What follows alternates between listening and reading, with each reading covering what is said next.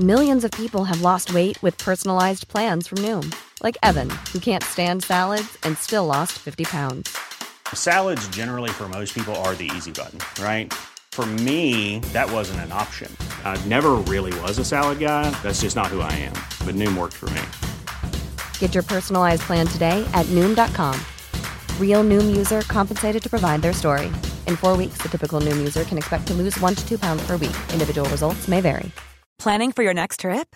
Elevate your travel style with Quince. Quince has all the jet setting essentials you'll want for your next getaway, like European linen, premium luggage options, buttery soft Italian leather bags, and so much more. And is all priced at 50 to 80% less than similar brands.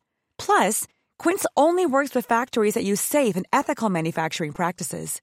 Pack your bags with high-quality essentials you'll be wearing for vacations to come with Quince. Go to quince.com slash pack for free shipping and 365-day returns. I'm Sandra, and I'm just the professional your small business was looking for. But you didn't hire me because you didn't use LinkedIn Jobs. LinkedIn has professionals you can't find anywhere else, including those who aren't actively looking for a new job but might be open to the perfect role, like me.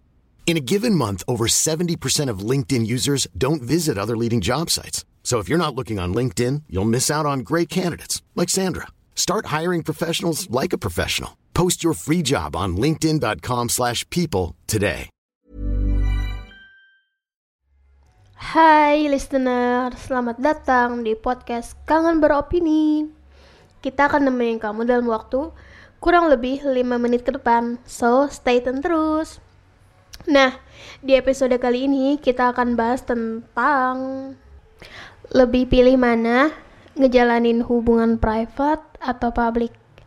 Kira-kira seru nggak topik pembahasan kita kali ini? Soalnya lagi ngetren kan sekarang orang-orang taunya kita jomblo. Eh, tahu-tahu nyebar undangan aja. Like, like, like.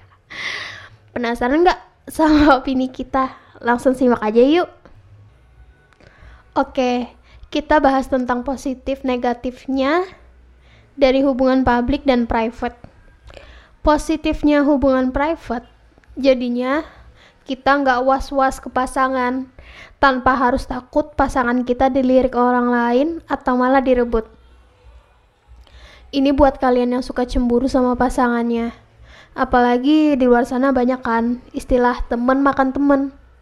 Kedua, positifnya kalau kita putus, orang-orang pada nggak tahu kalau itu mantan kita.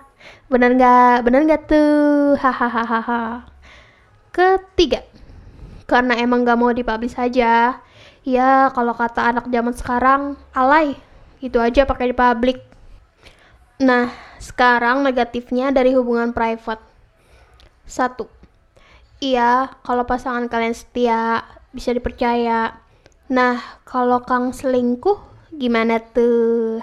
Yakin kalian bisa baik-baik aja ngejalanin hubungan private. Dua, negatifnya bisa jadi diledekin temen terus karena kelihatannya jomblo padahal mah lagi private hubungan aja. Oke, sekarang lanjut ke positif dan negatifnya hubungan publik. Menurut kamu kayak gimana tuh? Positif dan negatifnya? Menurut opini aku, positifnya hubungan publik itu teman dan keluarga tahu kalau kita gak jomblo.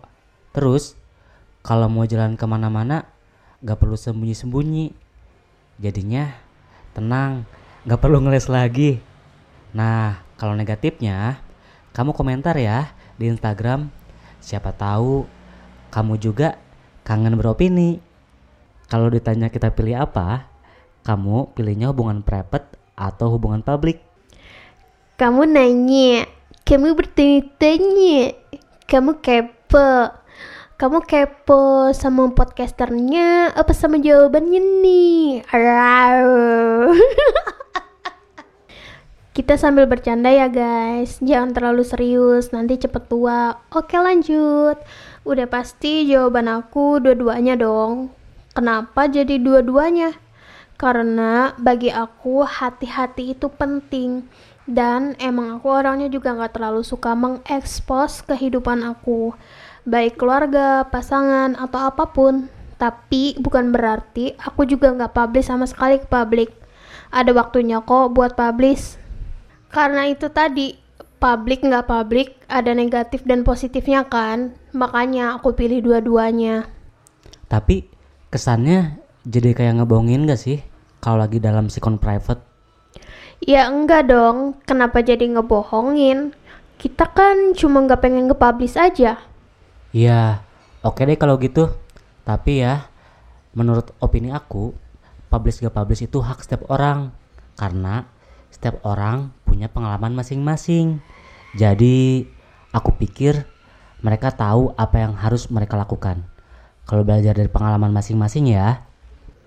Iya bener guys, jadi pengalaman orang itu beda-beda Gak bisa kita samain Mau orang publik, mau orang private Ya senyamannya mereka lah, gimana?